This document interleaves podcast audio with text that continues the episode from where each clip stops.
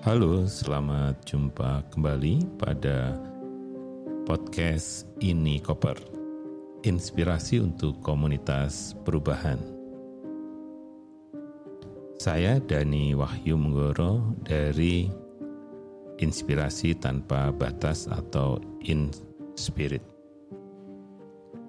Kali ini saya ingin berbagi satu materi yang kemarin saya diminta memberikan dua sesi untuk para aparatur sipil negara di K L H K.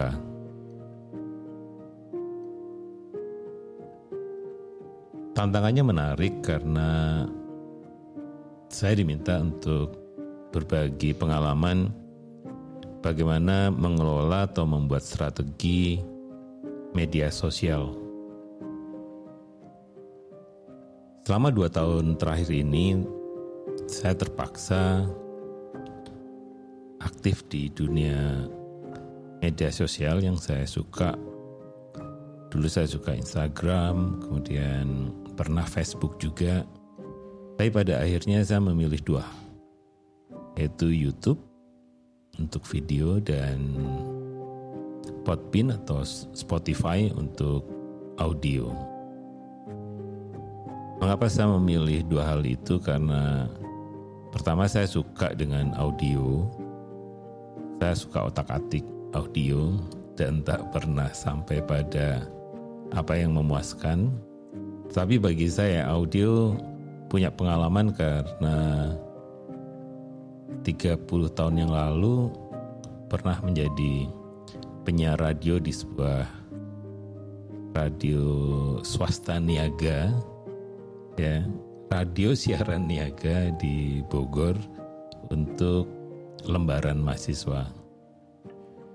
Pengalaman itu sebenarnya berangkat juga dari kebiasaan mengoprek perangkat elektronika, ya, terutama tape deck atau speaker atau mikrofon. Jadi pandemi sebenarnya membawa hikmah untuk kembali mendalami apa yang menjadi kesukaan saya untuk ngoprek kabel-kabel. Nah, yang kedua YouTube, karena saya juga sebenarnya suka fotografi dan video. Fotografi saya sebenarnya suka di teknologinya, bukan sebagai fotografernya. Jadi saya suka dengan aplikasi, dengan teknologi. Jadi kalau ada teknologi baru saya juga sering eksplorasi, belum tentu beli, tapi saya suka dengan perkembangan teknologi di kamera dan fotografi, terutama teknik dan juga aplikasi yang makin keren kalau menurut saya. Sebenarnya untuk aplikasi saya juga dulu mencoba Adobe Lightroom, ya, tapi kemudian sekarang lebih suka dengan Pixelmator karena lebih simple, lebih ringan dan lebih cepat. Tapi kesini-sini saya sekarang suka juga dengan yang praktis seperti Luminar. Nah, untuk kembali ke materi tadi, kenapa saya diminta berbagi tentang bagaimana mengelola media sosial? Pada akhirnya sebenarnya percakapannya begini, ya, bahwa media sosial itu berbeda dengan media sebelumnya yang penting, ya. Di media sebelumnya itu kata kuncinya kan publikasi, ya. Sedangkan di media sosial itu kata kuncinya interaktif, gitu. Nah, kadang bagi saya banyak organisasi masih menganggapnya bahwa media sosial itu adalah kegiatan publikasi. Sebetulnya bukan.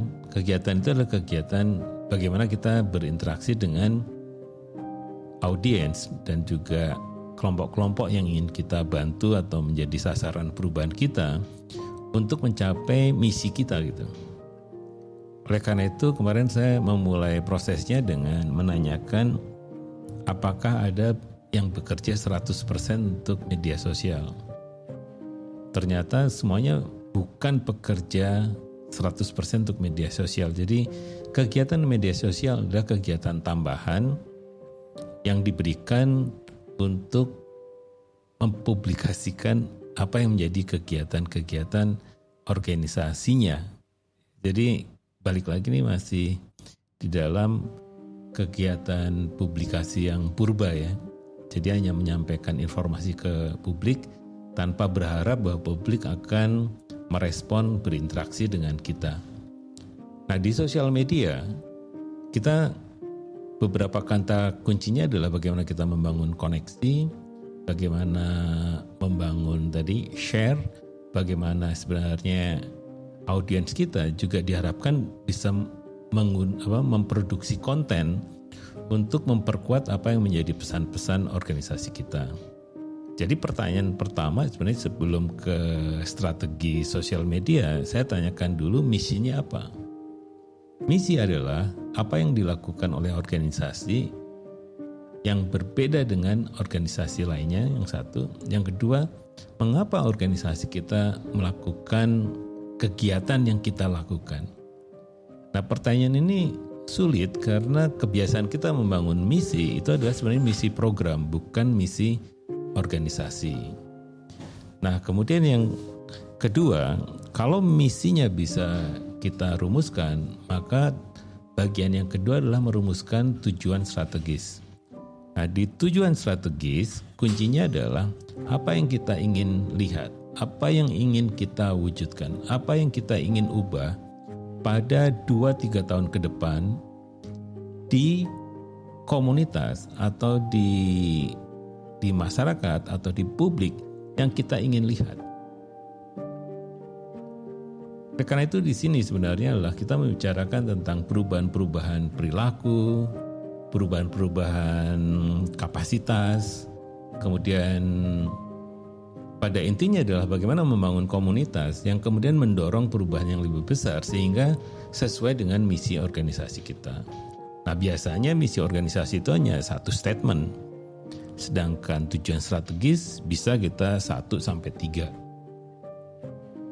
Nah, pada tujuan strategis ini boleh juga kita menentukan key performance indicator di masing-masing tujuan yang kita rumuskan.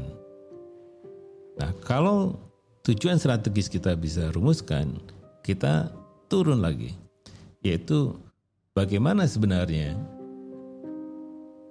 media sosial itu bisa membantu untuk mewujudkan tujuan-tujuan strategis tadi.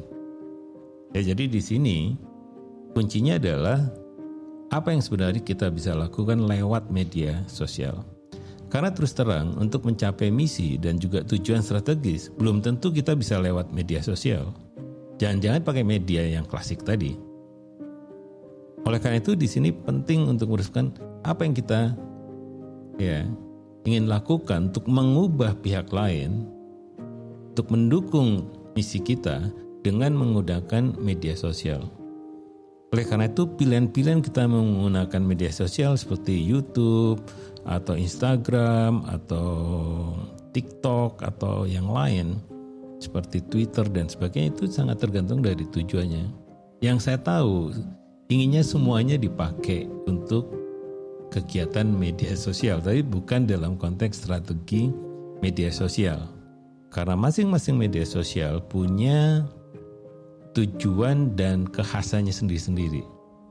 Ya misalnya kalau kita sebutkan bakso misalnya, bakso di Instagram akan berbeda dengan di YouTube, akan berbeda dengan di TikTok, akan berbeda dengan di Instagram, atau akan berbeda juga di Twitter. Itu yang penting di dalam menyusun apa yang sebenarnya strategi yang kita akan gunakan kalau kita menggunakan media sosial untuk mencapai tujuan-tujuan strategis. Kalau kita sudah bisa rumuskan strateginya, penting juga merumuskan K P I-nya juga, key indicator performance-nya, biasanya dalam bentuk jumlah, dalam bentuk kualitas dan sebagainya.